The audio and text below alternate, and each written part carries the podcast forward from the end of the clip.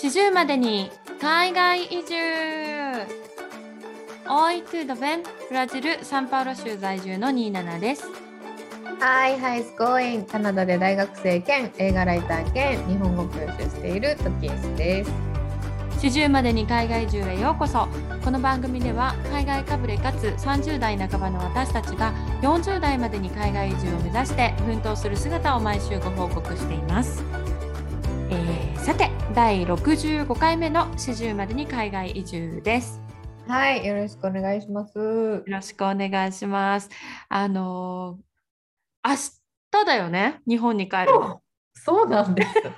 そうなんですよねですよ。ト明日のうん朝7時半の便なので、夜中にウーバーに乗って、はい、行きます。そうね朝7時半だと大変だねウーバーでうん。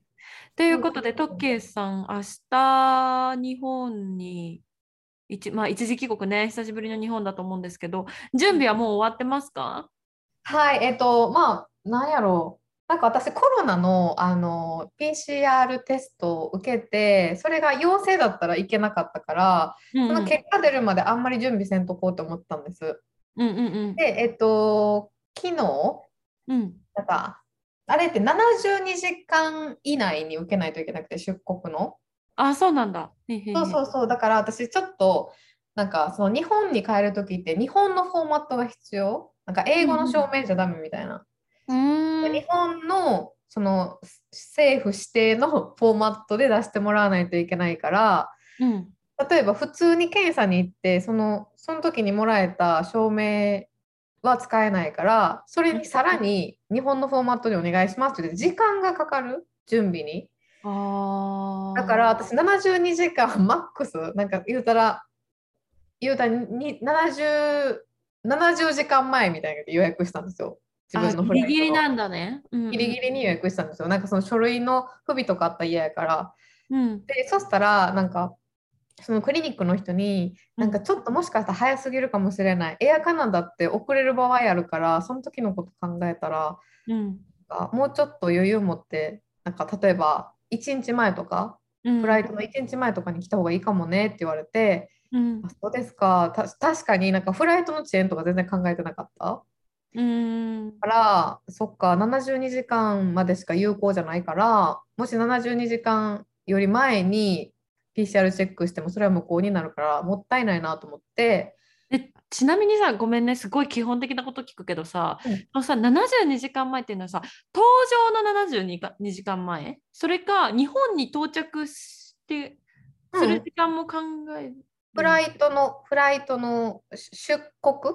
出国の72時間。72時間前。うんなるほど、なるほど。だからさ、言うたらギリギリやん、めっちゃ。うんうん。で、まあ、その70時間前ぐらいにクリニックに行ったら、明日来た方がいいって言われて、うん。で、また出直して行ったんですけど、うん、あの日本に帰るにはあの鼻の奥まで入れる PCR のチェックが必要って言われて、PCR の検査に種類があるってこと？あります。なんか唾液でいいのとかあと鼻の中1センチ2センチグリグリされるだけとかで、へー。奥まで入れるやつとかがあってはいで、まあ、はい日本のは奥まで入れないとダメなんですって言われて。えー、痛い、そうでも嫌と思って。うん。いやーと思って分かりましたってもうでどっちの鼻の穴がいいですかって言われたからうん。もう好きなようにしてくださいって言って。うんとりあえず好きなようにもう早く終わらせてくださいって言ったけど結局10秒ぐらいグリグリされるんですよ。えー、めっちゃでもう涙がずっと出てそうだよね。いや、いやいやってなっててでうん。終わってうん、でなんか「あ You did good job」とか言われて なんかすごい励まされて。褒められてもって感じよね。そうそう。であの結局私それで昨日のえっとね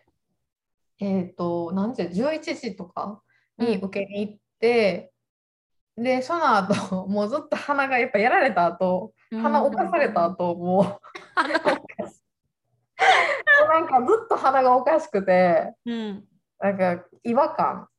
グリグリされた。うん。うん、でもそれが続いてめっちゃ嫌やって結局それの、あの結果？検査の結果が23時とかに届いたんですよ夜の。えー結構時間かかるんだね。時間かかって、うんうんで、今、それで、あ、日本語のフォーマットをお願いしますっていう申請をしてるから、その正式な書類はまだ手元に届届いてない状態なんですけど、うんうんまあその結果見たときに、うん。4つぐらい項目があって、うん。で、ネガティブ、ネガティブ、ネガティブ、ポジティブってなったんですよ。なんか1個。怖っ。で、うん。怖って思って、何この、この1個何？と思って、うん必死にねなんかいろいろ検索して、うんうん。これどういう意味みたいな。でもやっぱ探しても医療用語やから分からなすぎて、難しいよね医療え療語の英語ってね。う。ん。もしかしてうちいけへんのんじゃんと思ったんですけど、うんよくよくその結果見たらめっちゃちっちゃい字で、うん。なんか合なんていうの合計のなんかレゾルト。なんかトータルのレゾルトはネガティブですってめっちゃちっちゃく書かれてて。へえだから4つぐらいなんか多分検査にかけられてんねんなそのうちのああなるほどそういうことか。そのうちのでこれはネガティブこれはネガティブこれはネガティブこれはポジティブみたいなやつではいはい合計でネガティブっていう結果ですよみたいな。そういうことね。あそういうふうにやるんだ。そううん。でめっちゃビビってさ朝から。怖いよね。ポジティブなんちゃうこれと思って。一個ポジティブやったら終わりちゃうと思って。思う思うそうやって。そうそうそう。まあ、そういうことわたわたがあって、うん。なんかそのクリニックに行った時に正直あの日本語のフォーマット出してくだ出してもらえますかって聞いたんですよ。うんうんうん。もう直接もうなんか英語のやついらんから。そうだよね。使わないもんね。そうだからめめんどくさいやん後からまた申請するって。うん。でもなんかクリニック上では何もできなくて、とりあえず結果を、あの、なんていうの、結果を受け取ったら、そのメールに返信する形でリクエストを送ってくださいって言われたんですよ。じゃあそのさ日本語のフォーマットはそのクリニックが書いてくれるは書いてくれるけど、うん一回そのなんか謎のターンを挟まなきゃいけない。そう夏のターン挟まなあかんから、うん大丈夫かなと思ってる。なんか、まあ大丈夫やと思うけど、全然間に合うと思うねんけど、まあそれはまだ届いてないの？その届いてない。明日出発だもんね。そうか。そうえギリギリになるね。じゃあね。どギリギリなんです。そうそう。まあでも、まあネガティブでよかったなっていう。うんうんうん。よかったよかった。うんあとは気をつけて日本まで向かってくださいね。はい、ありがとうございます。あの今週私の方はですね、ちょっとこのあの冒頭のあのちょっとこうシェア冒頭トークはないんですが、ちょっとあの皆様に、えっと、お願いが一つありまして、えっとですね、あのかねてからあの私たちの方に、まあ、何かあのご意見とかね、あのご質問とか感想がありましたら、メールとかインスタグラムの、えーアカウントの方でご連絡くださいというふうにお伝えをしているんですけれども、あのインスタのですね、ダイレクトメッセージがどうもうまく機能していないようで、えっと、数名の方からですね、あのメッセージを送ったんですけどっていうふうにご連絡をいただくんですけども、私たちの方で確認しても、メッセージを確認することができないんですね。で、まあ、おそらく設定上の問題だとは思うんですが、あの本当に私たちがですね、その辺あの四苦八苦しながらやっておりますので、あのちょっとそのね、四苦八苦してる間にあのまた送ってくださる方がいると申し訳ないので、あの差し支えなければですね、もしあの質問、えー感想、ご意見などある方は、あの27トキエス at gmail.com、27トキエス at gmail.com のメールアドレスの方にですね、えーおお気軽にご連絡をいただければと思いますので、えーその点改めてのお願いとなります。よろしくお願いします。お願いします。はい。で、まあ、なぜこんなお願いをしたかというとですね、トはい。ケースさん、おい。まあ、トケースが先に気づいたんだけど、あのー、Gmail の方にまた、えっ、と、しえー聞いてくださってる方からご連メールをいただきました。イエーイありがとうございます。ほんまに。ありがとうございます。あの本当にね、私たちもう一つのメールに狂気ランプしながらやっておりますので、あの 皆さんもぜひぜひなんかちょっとした感想でもいいので、ぜひ送っていただければと思うんですが、今回送っていただいた方ですね、あの番組内でも紹介しても大丈夫ですよということで許可をあのいただけたので、あのせっかくなので本日のこの収録の冒頭でね、あのメールのご紹介をさせていただきたいと思います。はい。はい、えーニーナナさん、トケスさん、こんにちは。四十までに海外移住のネーミングに惹かれ、最近お二人のポッドキャストを視聴、拝聴し始めました。えー、リリカと申します。えー、海外での、えー、体験談やカルチャーショック、恋愛トークに映画紹介など、いつも楽しい時間をありがとうございます。私の勘違いで、あ、これね、ちなみに、あの、リリカさんも最初、あの、インスタグラムの方の DM にメッセージを送ってくださったんですが、その後 Gmail をあの送り直してくださったっていうことを今書いてくださってますした。では本題の方読ませていただきますね。えー、さて、えー、今回は海外で生活しているお二人に質問がありメッセージをお送りしています。私は日本から出たことがない26歳女子です。昔から海外に憧れがあります。えー、学生時代の友人がカナダに留学中で、えー、話を聞いているうちに私も行きたいと思うようになりました、えー、働き出してから社会に馴染めていないと思うことが多くルーティン化した日々をで、えただ過ごしている気がして、え人生をもっと豊かにしたいです。えー、そこで、えー、7月に仕事を辞めカナダに行く、えー、計画を練り始めました、えまずは観光ビザで6ヶ月の滞在を考えています。えー、住居に関しては友人が滞在しているシェアハウスに入れてもらえることになりました。えー、現地で英語を学びたいのですがが、えー、語学学校よりもカフェでレッスンとかに憧れています。やはり語学学校の方がいいでしょうか？えー、27さんとケースさんともにカナダ滞在のご経験があるようなので、これだけは日本でしてきた方がいい、持って行った方がいい、ここに行った方がいい、これはしてはいけない、など教えていただけると嬉しいです。えー、ちなみに、えー、滞在場所はバンクーバーです。長くなりましたが、最後まで読んでいただきありがとうございました。えー、今後もお二人の活動を応援しています。というですね、リリカさんからのメッセージでした。リリカさん、ありがとうございます。ありがとうございます。めっちゃ嬉しいですね。なんかメッセージからす人格の素晴らしさが伝わってくるんだけど、すごいなんか文章がすごいてなんかもうちょっと感動で、もう、うん、はい。で、まあ、26歳の女子ってことでねなんかこれ最初に私もメッセージ読んだ時に26歳女子かと思ってちょっと前まではさ26歳ってあ同世代じゃんって言えてたと思うんだけどさまあなんかもう言ったら10個ぐらい下になってくるじゃん。なるなるそうよ。そうするとね、まあ、ちょっとまた私たちの世代と感覚が違う部分もあるかもしれないんだけど、まあ、でもいろいろ今回あの質問をしてくださったので私たちの方であの答えられるところはあのぜひぜひお答えしていきたいなという感じなんですが、まあ、日本がでから出たことがないっていうふうにメールを書いてくださってるんですけどこれはどっちなんだろうね？海外旅行にも行ったことがないのかそれは単純にその長期滞在っていう意味で留学とかしたことないって意味なのかどっちなんだろうっていうのは思ったんですけど。ああもう出たことないってことやから旅行も行ったことないんじゃないかな。なんかえでもそうすごい決断だと思う。日本から全く出たことなくて、うんうん、で長期滞在しようって思うって。私もなんかその21にぐらいの時に初めてアメリカに行った時、うん、本当にすごい決断だったんですけど、うん、やっぱその決断がでかい分その後の楽しみがすごいでかいですよね。うんうん、だからもうなんか期待とか、うん、もうワクワクが止まらなすぎて、うん、多分ねリリカさんも今そういう状況だと思うんですけど。いやよくね、なんかこうまあ社会に馴染めてないと思うことが多くっていうふうに書いてくれたんだけども、まあ、これ本当にあのなんだろうそうだよねって思うっていうかなんかやっぱり日本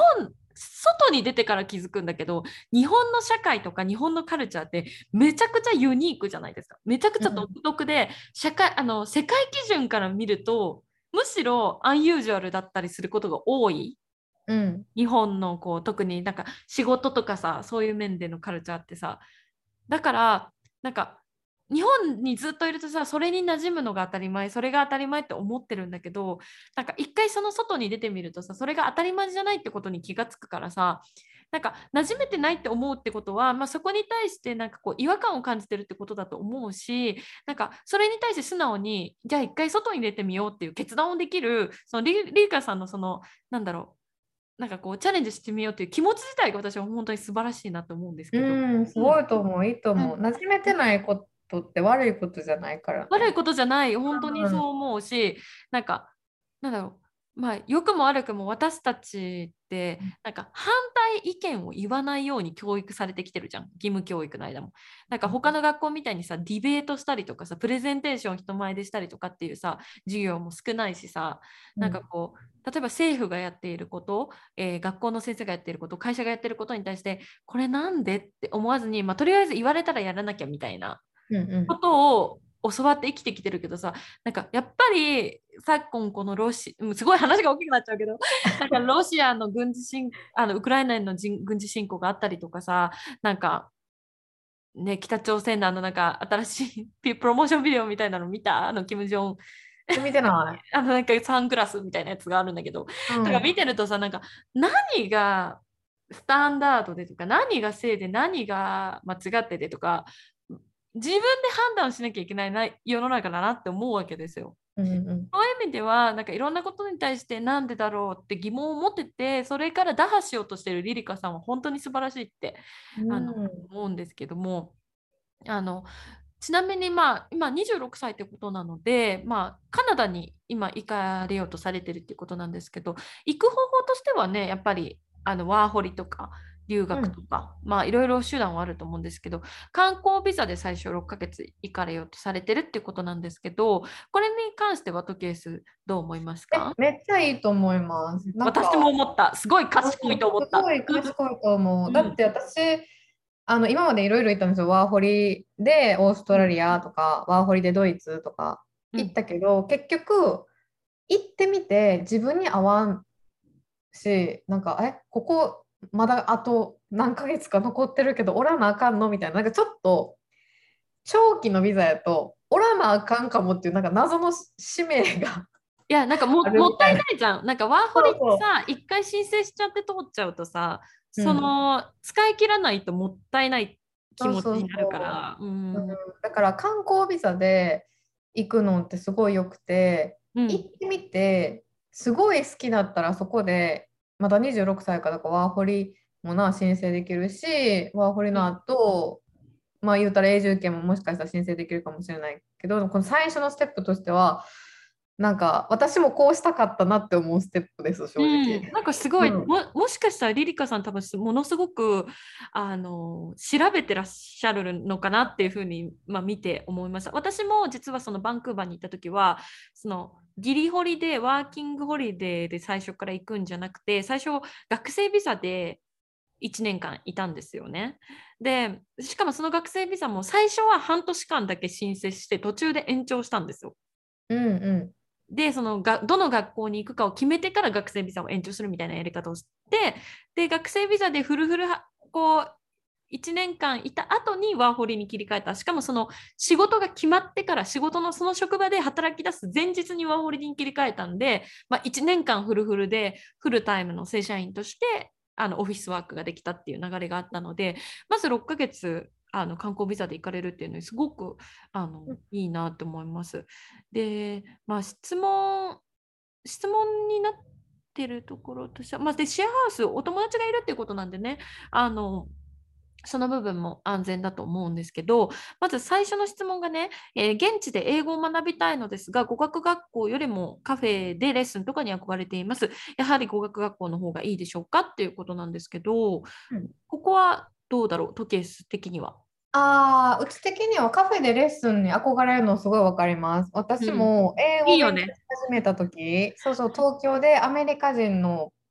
先生雇ってカフェでやってて、やっぱそれにすごい憧れてたんですけど、うんうん。どっちかっていうと、私は、あの、まあ、プライベートレッスンになるじゃないですか、カフェって。うん。でプライベートレッスンの毎回の料金、金額的に考えるとね、そのうん。毎回の料金と語学学校、格安の語学学校行って毎日勉強して、その時間で言ったら、うん。多分語学学校の方がはるかに安いんですよね。そうね、カフェレッスンの単価で考えると、そんなにお手頃ではないよね。ところではない、例えば、わかんない、1時間、私がやってた時は1時間、まあ、3000円ぐらい。で、うん多分、カナダも一緒だと思うんですよ。1時間、もっと取る人もいるかも。かオーストラリアの時は、なんか1時間60ドル取ってるって言ってました。ええ高い生オーストラリア。でもさ、このカフェでレッスンをリリカさんがどういったものをイメージしってるかにもよるよね。そのなんか多分マンツーマンでさあのそのカナディアンの先生と自分でカフェ1対1でいてレッスンするんだったらまあその語学学校ってさ、うん。一人の先生に対して複数人生徒がいることの方が多いから、まあ、そういう意味では金額が上がる部分も理解できるじゃん、マンツーだしね。でもなんかカフェでレッスンを例えば meetup みたいな感じでなんかこうただのこうなんか language exchange みたいなやつで、まあうん。そういうのだとフリーだけどでもそういうなんかフリーの language exchange だけで乗り切るのはちょっと辛い部分はあるかなとも思ったりする。うん、思う。あと語、語学学校私いいなと思うのは友達がやっぱできる。すぐ。そうなんだよね。そうん。まあなんか結構ミートアップって何やろ友達できひん時もある。うん毎回行って毎回友達ができるわけじゃなくて、でも語学学校って毎日同じ子と顔を合わすから、うんうん自然とやっぱその友達になりたい人とかなりたくない人っていうのが分かるけど、ミートアップって多分毎回参加する人違ったりもするから、そうねそういう面では例えば早く友達作りたいなとか思うなら語学学校がいいかもしれないです。私が今一番仲いいメキシコ人の女の子も語学学校で出会った子です。あ確かにそうだよね。うんうんまあその人によってはさ、まあ、もちろん語学学校ってその英語ネイティブの人以外の人が行くところだからその英語ネイティブじゃない人と友達になってもなって思う人もいるかもしれないんだけど。うんうん。でもあのやっぱり英語初めて海外に住むってなった時に最初からネイティブスピーカーと喋るのって結構大変。うん。な遠慮がないからスピード感にそうね。めっちゃうんうん早いから、だから最初はなんか語学留学生同士で話してた方が練習にもなるし、あのステップが踏みやすいと思うんですよ。だからうんそういう意味では最初語学学校で友達を作ってあの最初のステップを踏むのがいいのかなって私も思いますよね。であの、まあ、特にあの、えーリリカさんに関してはお家はその友人が滞在しているシェアルームにシェアハウスに入れてもらえるっていうことなんだけどそのご友人は多分日本人だよねきっとね。うんわかんないうんっていうのはやっぱりその英語を覚える機会って必要に駆られた時が多いじゃないですか。うんだから私もそうだけどやっぱ銀行契約口座開ける時とかさ携帯契約する時とか、まあ、シェアハウス探すためにさいろんなサイトで英語でやり取りする時とかにやっぱいろんなことを覚えたりそこで人脈が広がったりすると思うんですよ。うんでやっぱそういうポイントをやっぱ今回そのそこでそのステップを踏まないのであれば、まあ、語学学校に行くっていうのはいいんじゃないかなっていうのと、まあ、語学学校もねいろいろ調べれば金額感的に安いものもあるはずなのであのあのただ一個言えるのはもし語学学校に言うなら行くなら日本で契約していかなくていいと思います。うん。いいとも現地で探したらね。そうでもこれ私ねそのエージェントとかを使うと最初に契約した方がいいですよってめっちゃ言われるのよ。あ、そうなんや。そうそうそう私フリーのエージェント使ってて、まあ、最終的にそこで契約してから行っちゃったんだけどね、でも、あの現地にいてから気づいたのはもう1週間のトライアルレッスンとかが受け放題なのよ。そうそうそうそう、トライアル受け放題よな。そうだからバンクーバーにリリカさんがついてからまずいろんな語学学校にで出向いて来週からあのトライアルやりたいんですけどって言って1週間トライアルさせてもらうのを例えばいろんな学校でさバンクーバーなんて語学学校がめちゃくちゃたくさんあるからいろんなところに行ってって それで1ヶ月語学学校タダでできるとかもできると思うし、うんあとなんかバンクーバーっていうか海外の語学学校であるあるなのがお金振り込んで、まあ、例えば半年間の語学学校のお金振り込んで現地行きましたで現地行ったら語学学校潰れちゃいましたとかよくあるのよ。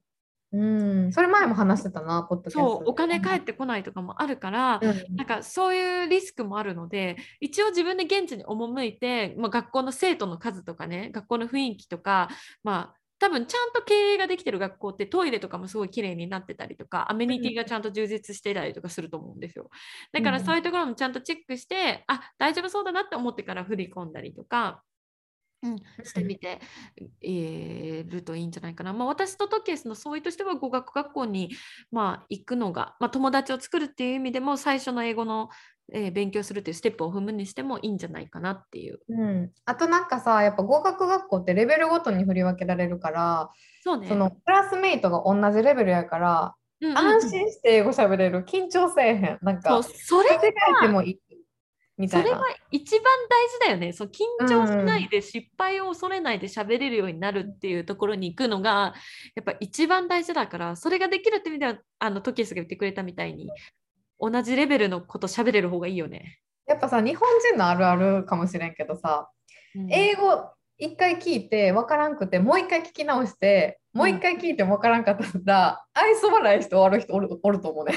あははみたいなもう諦めるよねそこでもう一回は聞けないよみたいな。そうそう。でもそれって、多分向こうが自分よりレベル上って分かってるからだと思うね。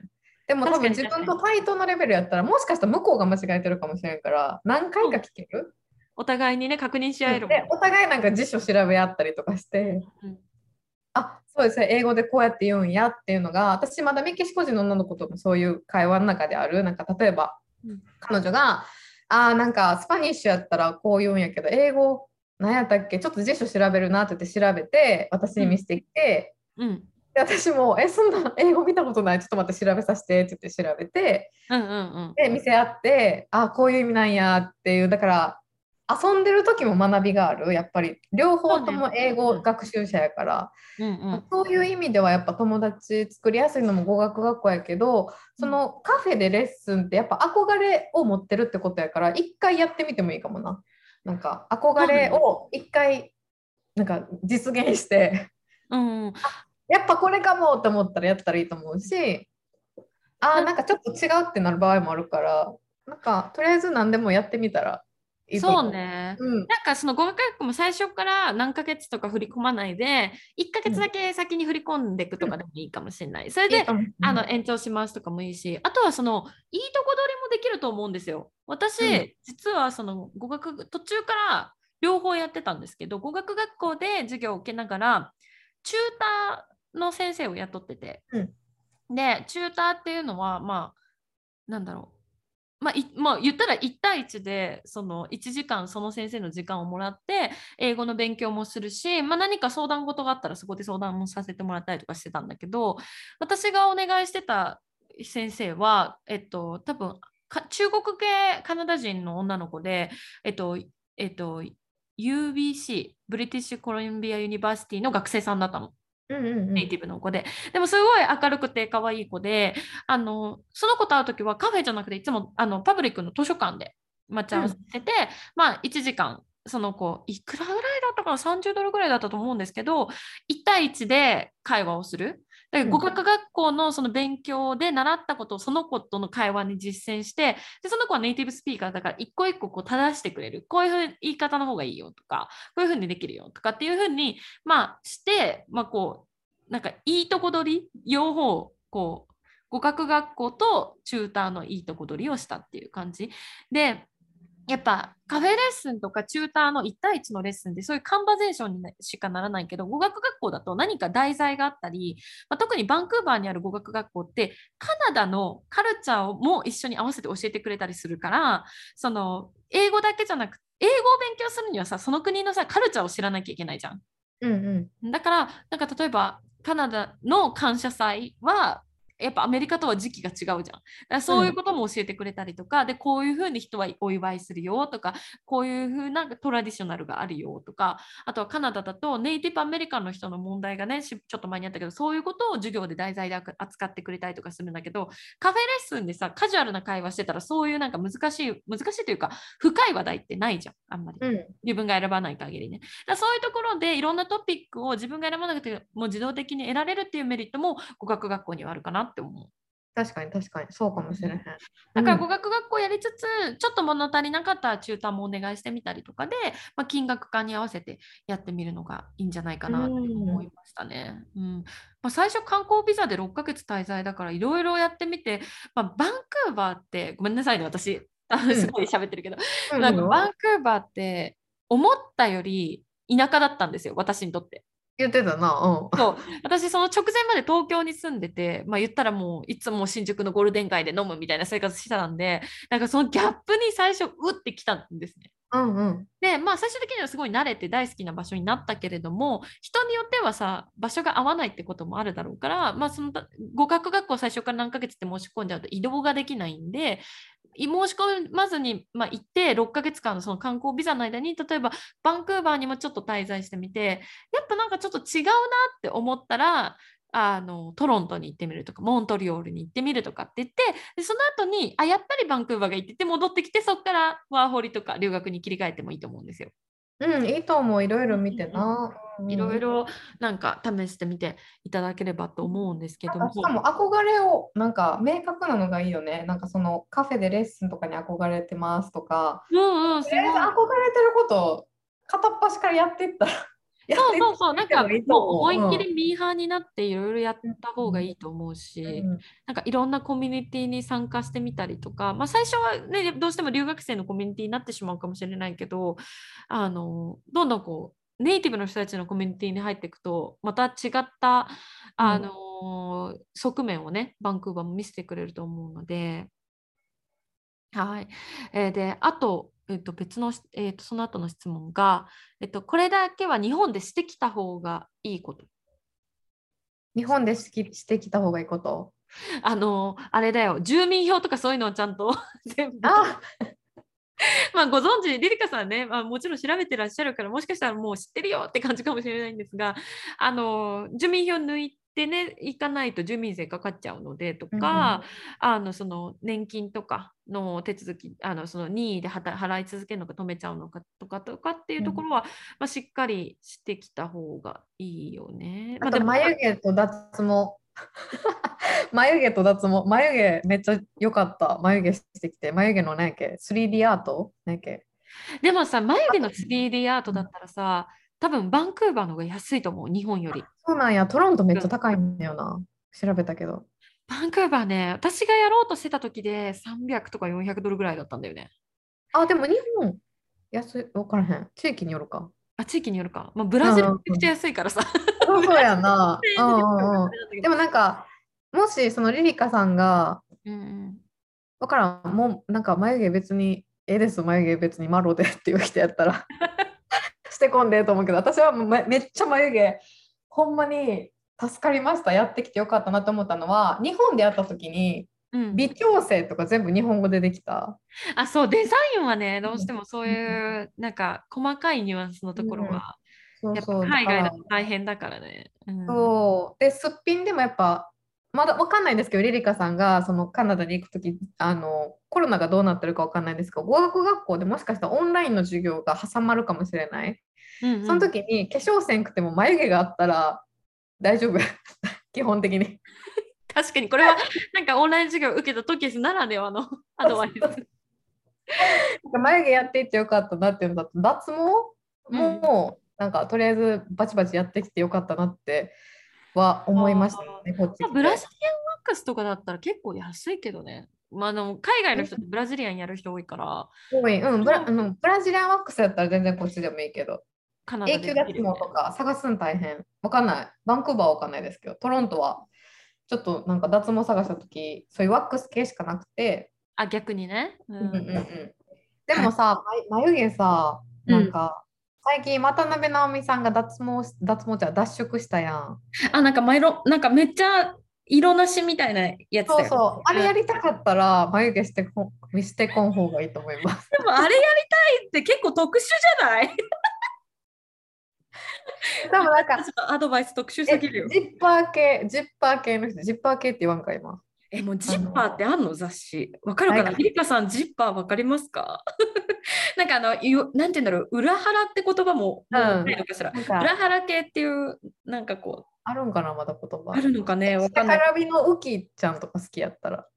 もう知らんか。並びがわかんないんじゃないの ?20 代。わからんか。なんだろう、キャリーパミュパミュ的な？うん。のもっとなんか原宿っぽい感じで、なんか髪とかカラフルで、なんかこう、眉毛とかもそういう加工したいとかだったらあれだけど、ちょっとまあ、それは多分ないと思うんで。わからんか。そっか。はい。まあでもそのそういうサービスはまあ別にあのカナダでもやろうと思えばできるし逆にそれをチャレンジしてみるのも面白いと思う。なんか、うんやってみようみたいな。でもすごい美容とかにこだわりがある人だったらまあ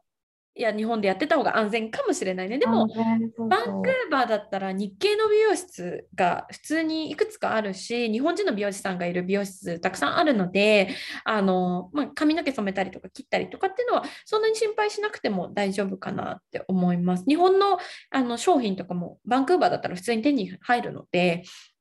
あの問題ないかなって思いますね。あと日本でしてきた方がいいこと。まあベタにまあ単純なグラマーの勉強はしてきた方が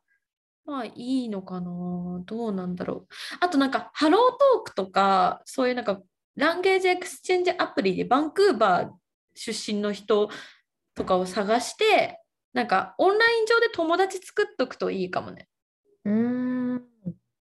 で現地に行った時に会うとか別にあのリリカさんが女性であの、まあ、別に男性じゃなくても対同性の人とかでもいいと思うんですよ。うんうん、なんかそういうこと、ね、うん、をやったりとかがいいかな。あと日本でした方がいいことなんだろうね。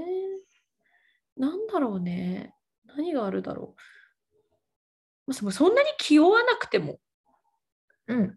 とりあえず行ってみようぐらいでいいような気もするし。うん、うん。いいと思う。うんうん、あとは持ってきた方がいいもの。なんかありますか？トキエス持ってきた方がいいもの。あ持ってきてよかったなって思ったのは、うん、なんかあのプッチョとか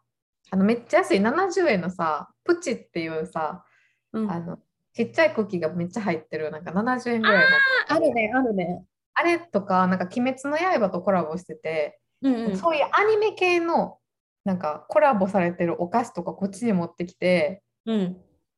現地の子にあげた時のなんかあのなんかエキサイトメントな感じを見ると、うん、なんかめっちゃ安いのにこんだけ喜んでくれてよかったなみたいなのはある。なんかアニメ知らんくてもやっぱそういうパッケージ凝ってるのとかに結構テンション上がってくれる人とか多いから私はなんか配る用のお土産現地で友達ができた時用のお土産にそういうプッチョとか、うんうん、安いお菓子買って持って行って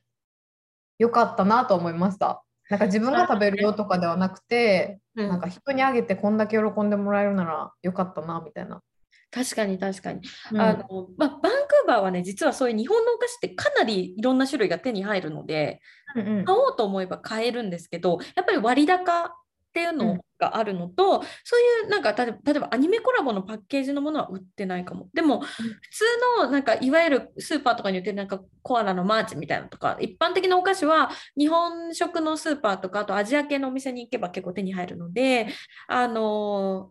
そうね。なんかそういうなんかパちょっと変わったものなんかコラボ商品とか持っていくと会話のネタになるかなと思います。うん、あとはベタに言うとお薬系だよね。薬系は自分のよく使う痛み止めとか、うん、あの持っていった方がいいんじゃないかなって思います。えっと、女性ならではの生理用品は現地で買えるので持っていかなくて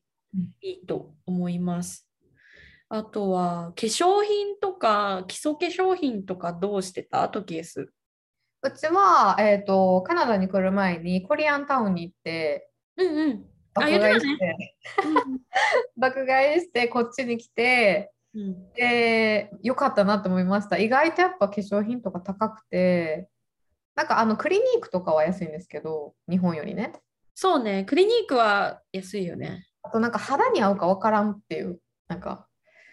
そうね。だからもしかしたら、うん、そう結構センシティブな人だったら最初から最初、まあ、ある程度なんかまあ6ヶ月行くってことだから3ヶ月分は持ってって、まあ、徐々に現地のものに切り替えるみたいな、うん、いいと思う。感じ。でもそんななんか例えば1年分2年分持っていかなきゃみたいな感じじゃなくても大丈夫だと思います、うん、コンタクトとかも私現地で買ってたしな。あと持ってった方がいいものなんだ？ああるやん27何？私27に勧められて持ってきたもんある。ソーミシャンタンあ、ソーミシャンタンね。ウェイパー。ウェイパー、ソーミシャンタンってなんか中華だしみたいなやつ？そうそうそう。ああ、めっちゃ使えるよな、あれ。あれめっちゃ使える。チャーハン。唐揚げ揚げるのにもいいし、味付け。そうそうそう。で、なんかウェイパーもバンクーバー買えるんだけど、めっちゃ高いの。なんか値値段が2倍ぐらいして、高くて買えなかった記憶があるから、なんか、もしリリカさんがその中国の商品とかに抵抗がない人だったら、割と安い商品、その代替できるようなチキンスープみたいなのもあるのよ。なんか、ああ、そうなんや。うんな。んか、リー、リー、リーキン、ななんてブランドだったかな？あのパンダの絵がついてる赤いパッケージのブランドがあるんだけど、ああいうのとか使うのが抵抗がない人だったらちあの中国系のブランドだったら安いのもものあるけどやっぱ日本の食品のブランドがいいとかだったらそういうなんかウェイパーとかあのショソーミシャンタンみたいなやつとか持ってきた方がいいかな。買えるけど高い。し、うん。うん、なんかそういう出汁とかね、うん。そういう系があるといいんじゃないかな。まあでも、ダイソーもあるし、なんかなんかちょっと、ちょっとした小物欲しいなって時は買えるので、そこまで、あの、えっと、バンクーバーだったら、あの、韓国系のスーパーとかもあるので、その辺は買えるかなと思います。あとは、なんかその気軽に、何でも、なんか気が気軽に、なんていうの、荷造りしたらいいと思います。忘れたら忘れたでなんとか。なんとかなる、そうね、なんとかなって。バンクーバーは本当に多分その初めて行く人にはすごいおすすめの場所うんなので、なんかこう、やっぱブラジルとかだとちょっとハードル高いじゃん、何持ってきゃいいのよみたいになるから、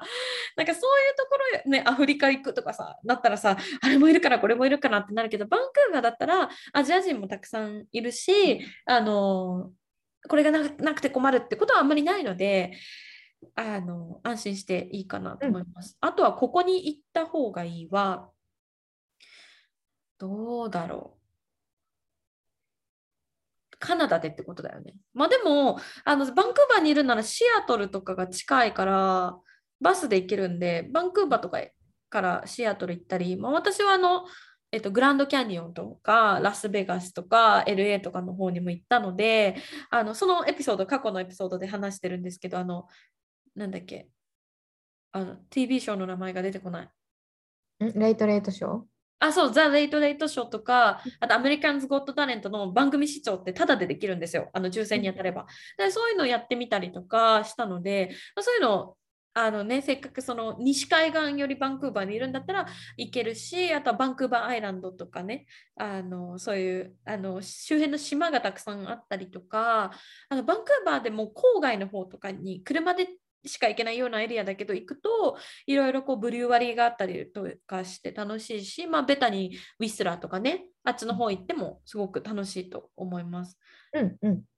えーあとはなんかトロントとかモントリオールとかそっちの方にもあの日本から行こうとするとダイレクトフライトがなかなかなくて大変なので、まあ、せっかくだったらもうちょっとこうあのカナダの国内線行ったりとかあのアメリカの方行ってみたりとかってより安く行けるのでいいんじゃないかな。バンクーバー市内で行った方がいいところは私はブリュワリー巡りがすごい好きだったので、うんブリュワリーとかワイナリー巡ったりとかしたかな。あと行った方がいい場所、バンクーバーで。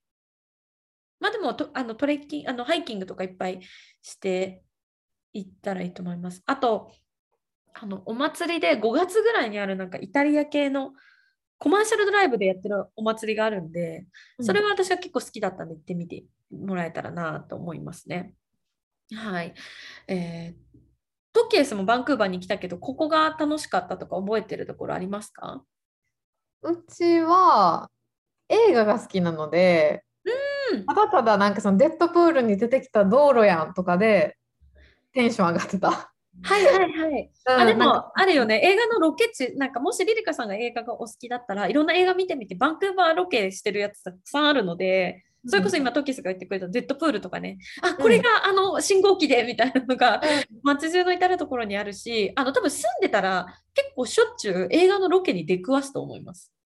それがやっぱ一番いいよね、バンクーバそうだからそれも楽しんでみてもいいしもしなんかもっとそういうなんか映像作品とか好きだったらあのあのエキストラ結構すぐ募集してて私の友達も普通に参加してたのであのハリウッド作品のエキストラに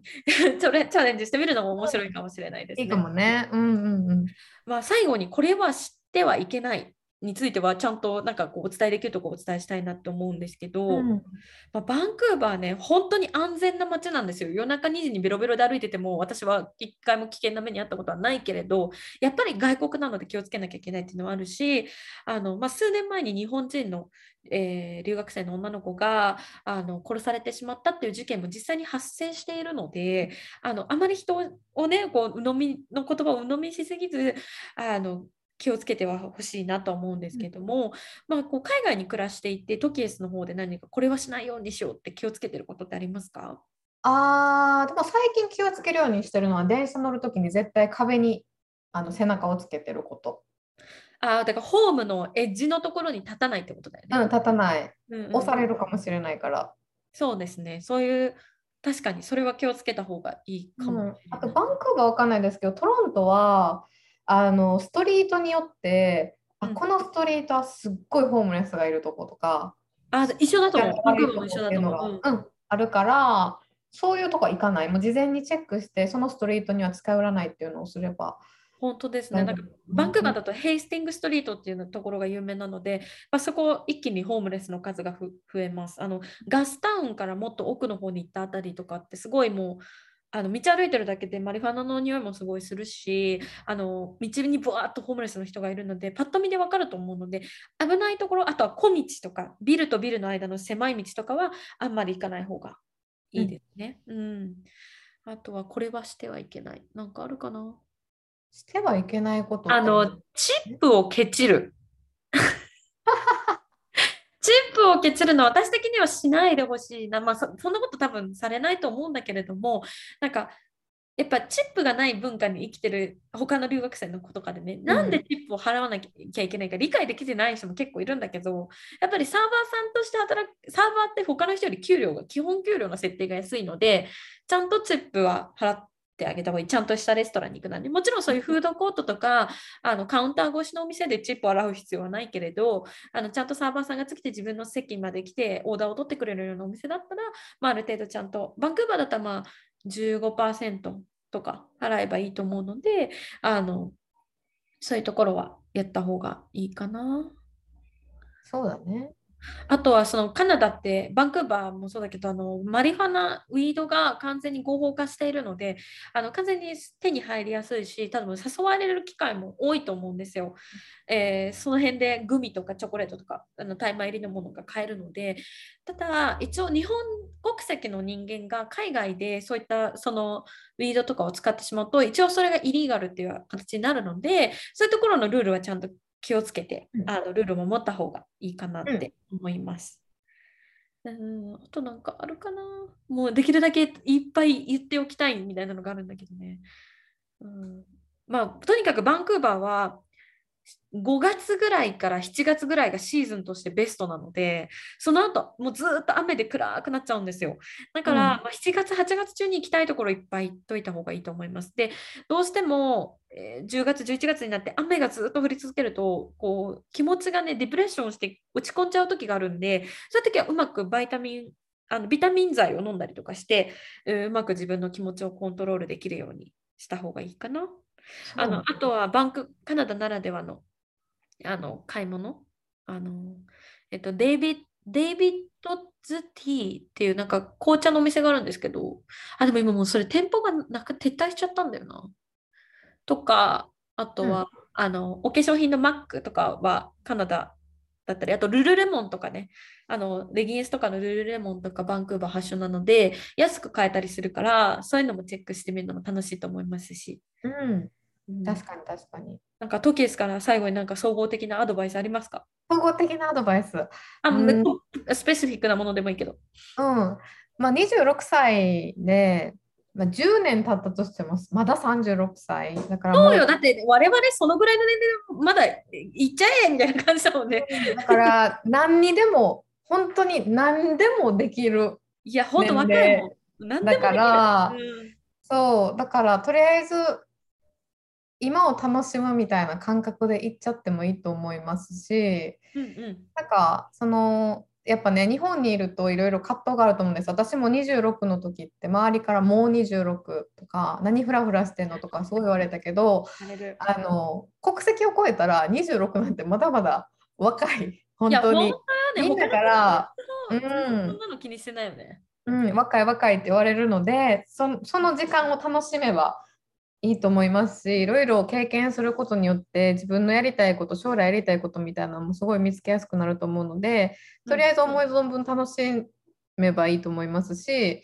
なんかもし困ったことがあったりとかもしトロントに来ることがあったら全然連絡していただければあの、うん、連絡しますので、はい。じゃあ、楽せっかく、しんでください。あのトキエスのインスタのアカウントもう一度だけ、あのと多分トキエスに直接連絡がもししたかったら、インスタの DM で連絡されるのがいいかなと思うんで、うん。えっと、何やったっけ、私。あやか S とかじゃなかった？えっとね、私ど、これどこで見、あ、そう。あやか .s アンダーバーフォトです。ですね、フォトグラフィーのフォトなので、あのもしなんか追加でとか、もしトロントにい行くんですけど、こういうなんかこういうことが聞きたいんですけどってあったら、ぜひ質問してくだされいただければと思いますし、もし何か追加でね、あのバンクーバーに行った後でもあのご報告でもなんか追加の質問でももしあったら、ぜひぜひまたメッセージいただければと思います。リリカさん、本当にありがとうございました。ありがとうございました。ありがとうございます。では、えー冒頭のトークこれまでにして、えー次のコーナー、えー始めてまいりましょう。日本の常識は海外の非常識今週のカルチャーショックのコーナーこのコーナーではサンバとシュハスコの国ブラジルに住むニーナナとカナダ・トロントの公立大学に写真専攻で留学中のトキエスが日々のカルチャーショックをシェアしていきます、えー今週は私ニーナナの方から、えーシェアさせていただきますほい。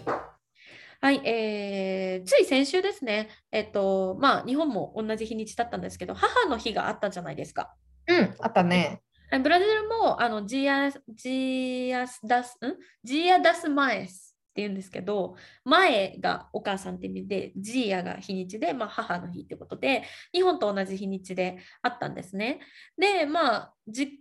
家の、私の日本側の母の方には、まあ、もうすぐ一時帰国するので、あの、母はとりあえずベッドで、みたいな、あの、とりあえずステイみたいな感じで、まあ、それ 後で使うわみたいな感じで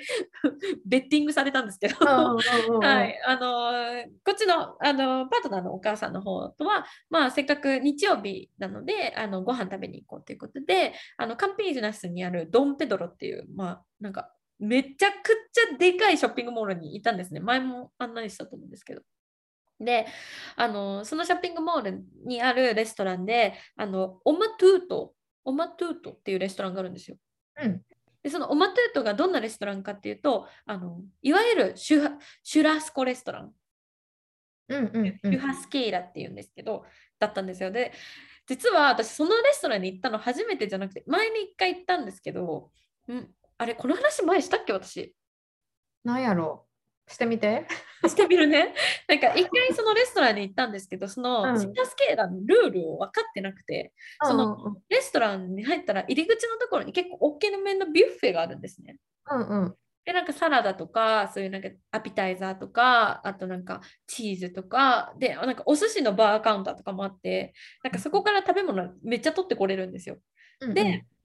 で、席に着いて、席に座ってたら、あの、こうなんかめちゃくちゃ太い、なんか、なんていうの、えっと、フェンシングの剣みたいなやつに、おにめちゃでかいお肉ブワって刺さっててそれが焼いてあって肉滴ってるお肉をもも持った男の人がどんどんどんどんテーブル回ってくるんですね。うんうんうん。でそれがいろんな部位のお肉でまあなんかこのあ豚のこの部位のお肉ですとか牛のこれですとかあのとこれの心臓鶏の心臓の部分ですとかなんかどんどん持ってきてくれるの。でそれで欲しかったらあくださいって言ってでなんか自分のテーブルになんかちっちゃいなんかピンセットまではいかないんだけどなんかあの何もんじゃ焼きのヘラあるじゃん。うんあれをなんか2つくっつけたみたいなこううんピンセットみたいなやつがテーブルにあるのね。でその目の前で周波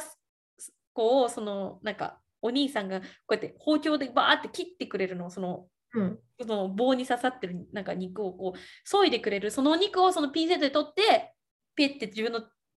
あのお皿に乗せるの。うんうんうんうん。っていうシュハスコのスタイルなんだけどさ、私そのルールを初めて言った時理解してなくて、マジでビュッフェで、うわ、寿司だーとか思って寿司めっちゃ取ってきて、もうお肉が来る前にめっちゃお腹いっぱいだったのね。うんうんう どんどんお肉が回ってきて、なんかめっちゃ食べたいんだけど、すごいお腹いっぱいだからめっちゃ悲しい顔して、ノー、ノーって半分泣きながらノーって言ったらもう義母が爆笑。それ繰り返してたら、そのサーバーさんがなんかかわいそうだと思ったらしくて、私のその金額、ビュッフェの金額、なんかそのシュハスケーラってそのビュッフェだけ食べる金額と、ビュッフェとそのシュハスコのお肉食べるので、金額が違うのよ。うんで、なんうんうんか多分しビュッフェだけだったら安いんだよね。あ、そうなんや。なんかいざお会計見たら、もう何も言わずこ黙って私の金額があの値引きされてたの。1回目行った時ああ。の子多分食べても一切れぐらいしか食べてないからかわいそうだってなって多分、ね、値段を引いてくれてたんだよ。うんうん。でまあそんなそのオマトゥートにもう一回行こうってなったから 今度こそは肉を食べてやると思ってうんあの行ったわけですよ。で行ったらねやっぱ母の日で私たちも早めに着くように行ったんですけどめちゃくちゃ混んでて1時間半え1時間以上待ったと思う1時間半ぐらい待っててでレストランそのさっき行って名前書いて待ってたんだけど来ないから1時間ぐらい待ってで入ってでまあもう気合入ってますよねこっちは。気合入ってるもう今日は前来た時もう一個で失敗したのはビール飲んじゃったのね。ああ。ビール飲むとさお腹いっぱいになるじゃんん。ビールは飲めない。飲んでもワインと思って。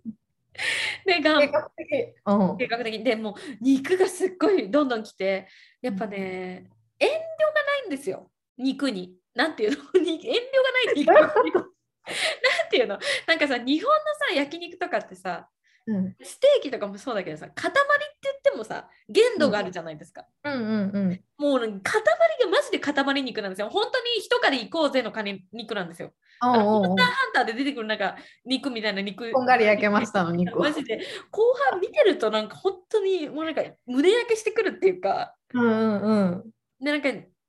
その塊もでかいからさ、そのいくらお兄さんが切ってくれてもその肉がでかいわけよ。うんうんうん。もうなんか顎が疲れるわけ。ああ、そんなに？いやもう本当に本当にすごいな。まあでもまあこれがブラジルだなと思って楽しんだっていうのとやっぱその母の日のレストランの混雑が日本とはちょっとレベルが違うっていうかなんかどこのレストランもそんな感じになるのよ母の日って。うん、素敵やね、でもね。でさ、母の日ってさ、まあ、レストランにもちろんご飯食べに行く人もいっぱいいると思うけどでもなんかお母さんにカーネーション買って終わりとかっていう人も結構いると思うんだよね。おると思う、全然おると思う。うん。そうだからね日本とこう母の日に対する熱量とか祝い方が違うなって思ったっていうカルチャーショックだったんですけど、ううん。んそれすごい思うよね。なんかインスタとか見ててもさ、セレブとかお母さんとのツーショット上げまくってるザック・エフロンそうそうそう。ブラジル人の友達とかもみんなその日インスタのストーリーが全部なんかもう I love you, my, my mom. You are the best person I ever know, known みたいな。もうなんか、おもう母への止まらんばかりの愛をみんなさ、男の人も女の人もかうん関わらずさ、あげてみたいな感じだったからさ、すごいカルチャーが違うなと思って、でも逆はにこのカルチャーの中で母親になれるのはラッキーかしらと思いながら。うん、確かに。あんまりお母さんにさ、うんもうお母さんのことめっちゃ好きとか言わへんもんな。そう、日本だとさ、ちょっと変な感じになる。うん。なんかイコールマザコンみたいに思われるみたいなのがあるそうそうそう。うんでもなんかこうやっぱりねブラジルまあ他の国でもそうかもしれないけどお母さん大好きっていうことが普通うん。じゃない？素敵やと思う、うんめっちゃ。まあそういうカルチャーショックでした。まあ結局そのオマトゥートで食べたお金今回ままあ母の日なんでその私とパートナーで一応お花も買ってったんですよ。一個うんうん前でであのお一応おばあちゃんにもお母さんのお母さんだからおばあちゃんとパートナーのおばあちゃんとパートナーのお母さんに両方お花買ってってでまあレストランのお金もまあ払えばいいかなと思ってたんですけどうんそれはあのパートナーのお父さんが全部払ってくれたので結局ただ飯でしたっていう。ああ、いいね。はい。うん。ジアダスマイスのシェアでした。えーうんトケースの、はい、次、えー今週のカルチャーショック、シェアお願いします。うん、えっ、と、今週、まあ、先週やねんけど、あの、うんトロントで一番大きい動物園のトロントズーっていうのに行ってきました。ああ、はいはいはいで、まあ、それをシェアできたらと思うんですけど、はいなんか、トロントズーに行く前って、なんかうんトロントズーってめちゃくちゃでかいから、一日で回られへんでっていうのをよく聞いてたんですよ。あー、そうなんだ。うん、え、そんなでっかいんやと思って地図見たら確かにめっちゃでかくて。うーん。で、まあ、行く前に、まあ、あのその現在のそのトロントの状況っていうのは、まあ、マスクの規制も緩くて普通うん。普通にもうマスクしないで外も歩ける状態。ただなんか病院とか電車とか場所によってはマスクしないといけないけどもう野外は大体もうみんなマスクしてないっていう状況なんですね。はい、質問。はい、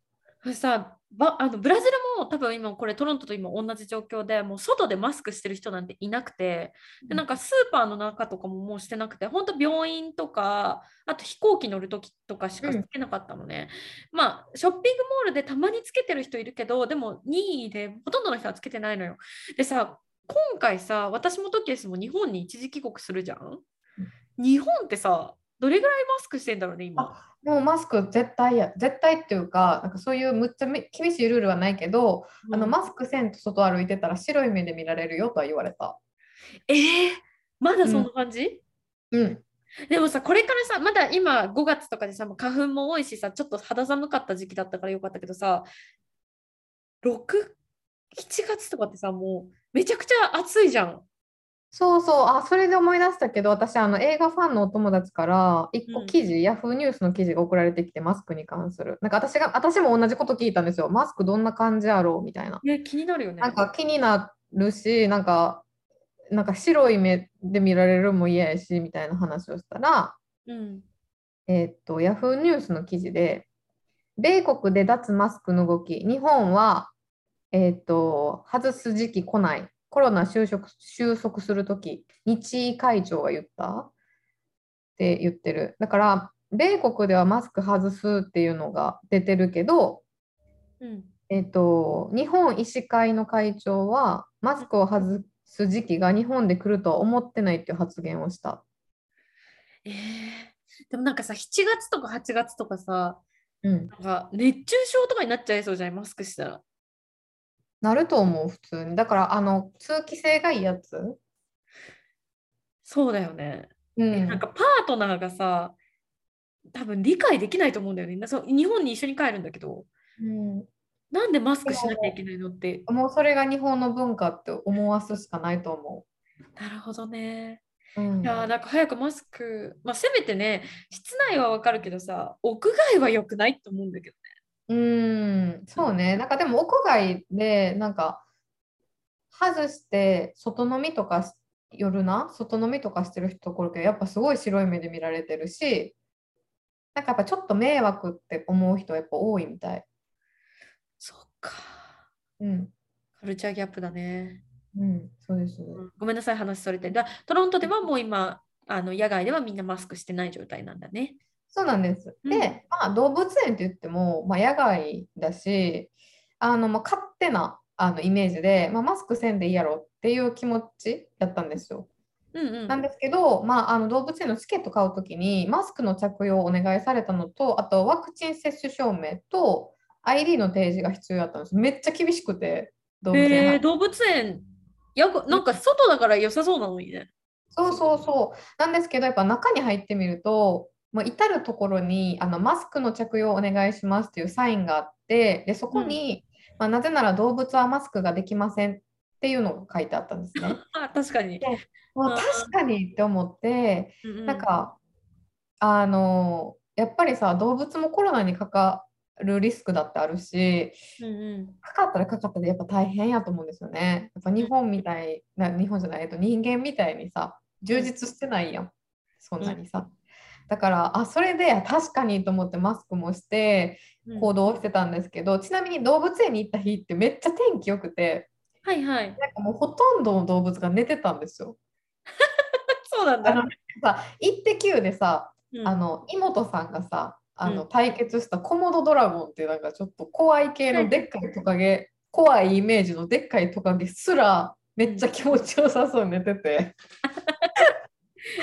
そうそうそう。であのあと普通にもあのこのプレイスは、えっと、ディスプレイしてないですっていうのもあったんですよ。だから普通に檻とかあるけど、中にあのディスプレイしてませんっていうサインがあったりとかして、だから普通に動物がいない檻もたくさんあって、そっかそっか。そうだから1日で回れへんっていう人いっぱいいたけど、普通に全部回れました。なんかね、11時か12時ぐらい、あ、1時ぐらいかな、1時ぐらいに着いて、普通に5時半ぐらいにはもう全部回れてて、へえ。そうそうそう、そうなんです。で、まあ、あの動物園の中には、なんかティム・ホートンズとか、そのコーヒーショップとかあったので、まあ、休憩しながらすごいリラックスできた一日やったなって思って、いいよかったね。うん。うん、なんか日本の動物園ってどうなんやろ？ワクチン接種証明とか必要なんですかね？なんかすごい、なんか動物のことをすごいね、ちゃんと考えてる施設やなと思って、私今回結構感動したんですけど、日本ってどうなんやろなと思って。どうなんだろうね。ワクチンの接種、まあ多分マスクは絶対しなきゃいけないと思うけどさ、うん。ワクチン接種証明までいるのかな？日本の動物園って。どうなんだろう、ね。気になります。カナダってなんかすごい動物に優しいイメージあるから、なんかそれがすごい今回改めて実感したんでよかったなと思いました。なるほど、はいありがとうございました。ありがとうございますちなみにどの動物が一番可愛かった？一番可愛かった？チンパンジー。チンパンジー。55歳のチンパンジーが草持ってきて寝てて、え、何持って寝てた？草あ、草を？胸元にこうやって。持ってて可愛かった。めっちゃ写真撮ったもん。確かにそれ、なんかインスタのストーリーで見た気がする。そうそうそう。え他にはどんな動物がいたの？トロントズーには。ヘビとか、あとなんか多分世界一ブサイクなネズミみたいな。えー、かわいそう。なんかあの毛が毛が全く生えてない。なんかえそれってさ、ドキエスが前買いたいって言ってた？あ違う違う違う。それよりもっとブサイク。えーあれより？うん。あのさ、うちが前飼いたいって言ったススキニーピックっていう種類で、あ鼻のとこには毛があるんですよ。いや、もう本当無理なんだよな。で、なんかそれすらないのよ。なんていう動物か忘れたけど。うん。あと、うん。ベタなさ、ゾウとかさ、ライオンとかもいたの？ライオンとかいたけど寝てたね。ライオン寝てたし、うんゾウはね、いなかったけど、キリンもいた。キリンもご飯食べてたし、なんかもうみんな結構多分ずっと寒かったから、うん。急に暖かくなって、ほんまにみんなぐうたらしてんなっていう感じでした。日光浴つけたんだ。いいね。でもリラックスできたみたいでよかった。うん、リラックスできました。ありがとうございます。トケースシェアありがとうございました。では次のコーナーです。映画ライタートケースによるおすすめ映画紹介。このコーナーでは映画ライターである私とケースが独断と偏見によるおすすめ映画についてご紹介していきます。お願いします。はい。えっ、と、まあ、今回ご紹介する映画は、ちょっとジョニー・デップが出てる昔の映画なんですけど、はい。まあ、ジョニー・デップといえば今、ね、アメリカで開かれてる元奥さんのアンバー・ハードとのなんか裁判がすごいね、あのライブ中継されてて、世界中から結構注目を集めてるんですけど、はい。なんかやっぱそんな中、やっぱね、ジョニー、パイレーツ・オブ・カリビアンに復帰させたいっていう署名活動がまた盛り上がり見せたりとか、うん。あのーなんやろファンもねどっかでやっぱ今回の裁判の結果によっては、うんなんかまたハリウッドで復活できるかもっていう期待をねすごい寄せてると思うんですけどうん。なんかやっぱね現在のジョニーのそういうイメージってなんか泥沼離婚でキャリア低迷してるみたいなすごい言われてるイメージがあるけど、もったいないよね。う。うんんでもやっぱ過去の作品を見るとやっぱりすごい美しくてすごい才能があるなって思ったりするんですよね。で今回ご紹介する映画は、えっと、タイトルが「ドンファン」っていう映画なんですけど、まあ、この映画も、まあ、もう本当にジョニーの美しさみたいなのが全面的に出てる映画なので、あの改めてジョニーの素晴らしさを実感したのでそれをご紹介できたらと思います。はい。で、えっと、この作品は1995年の作品なので結構前の作品です。うんジョニーが結構若い時の作品で。で、えっと、まあ、あるすごい美しい青年が自分のことを伝説の人物のドンファン。ドンファンってわかる ?27。わからん。なんかその女の人をすごいなんていうの？あの女たらしって言い方おかしいけどなんか、まあ、ドンファンっていう人がいるんですけど自分のことをその伝説の人物のドンファンだと思い込んでなんか騎手のドンファン。騎手のあそうそうそうそうそうその人のドンファンもそこから来てると思あ、えっと、今調べました。う。うんえっと、ドンファン、ウィキペディアによりますと、ドンファンは17世紀スペインの伝説上の人物。うんえっと、ティルソ・デ・モリーナの戯曲、セビリアのえ色、い色字師かな？と石の客かな？えっと、公職宝刀な美美男として多くの、えー文学作品に描写されていると。プレイボーイ、女たらしの代名詞。あ女たらしでよかったんやじゃあ。う んえっと、ドン、ドンがスペイン語圏における男性の尊称うんらしいです。ドンファン。うん、まあその青年がドンファンだと思い込むんですよ自分のことを。はいはいはい。でまああのある女性になんかベッドに誘い込んである女性をベッドに誘い込んで、まあ、女性に快楽を与えた後にビルの屋上に向かってもう僕の使命は終えたって言って自殺しようとするところからこの映画スタートするんですけどほでちなみにこれ全然なんていうの？昔の話とかじゃなくて本当に1995年のその当時のう。うん。時代設定なんですけど、まあ、はいこの騒ぎこのなんかまあ青年がドンファンの格好してビルの屋上から自殺しようとしてるところに精神、えー精神科医のジャックうん。が、えーとまあ、あの駆けつけてなんとかそのドンファンっていうドンファンだって名乗る青年を説得するんですね。はいはい。でその青年がジョニー・デップが演じてるんですけどうん。で、まあ、ドンファンはその自殺したいって思ったきっかけをなんか最愛の女性から振られてしまったため生きる価値がなくなったっていうふうに説説明するんですよ。うん。で、まあ、人格障害だなっていうふうに診断されたドンファンはそのジャックのもとであの患者となっていろいろ診断を受けていくことになるんですけど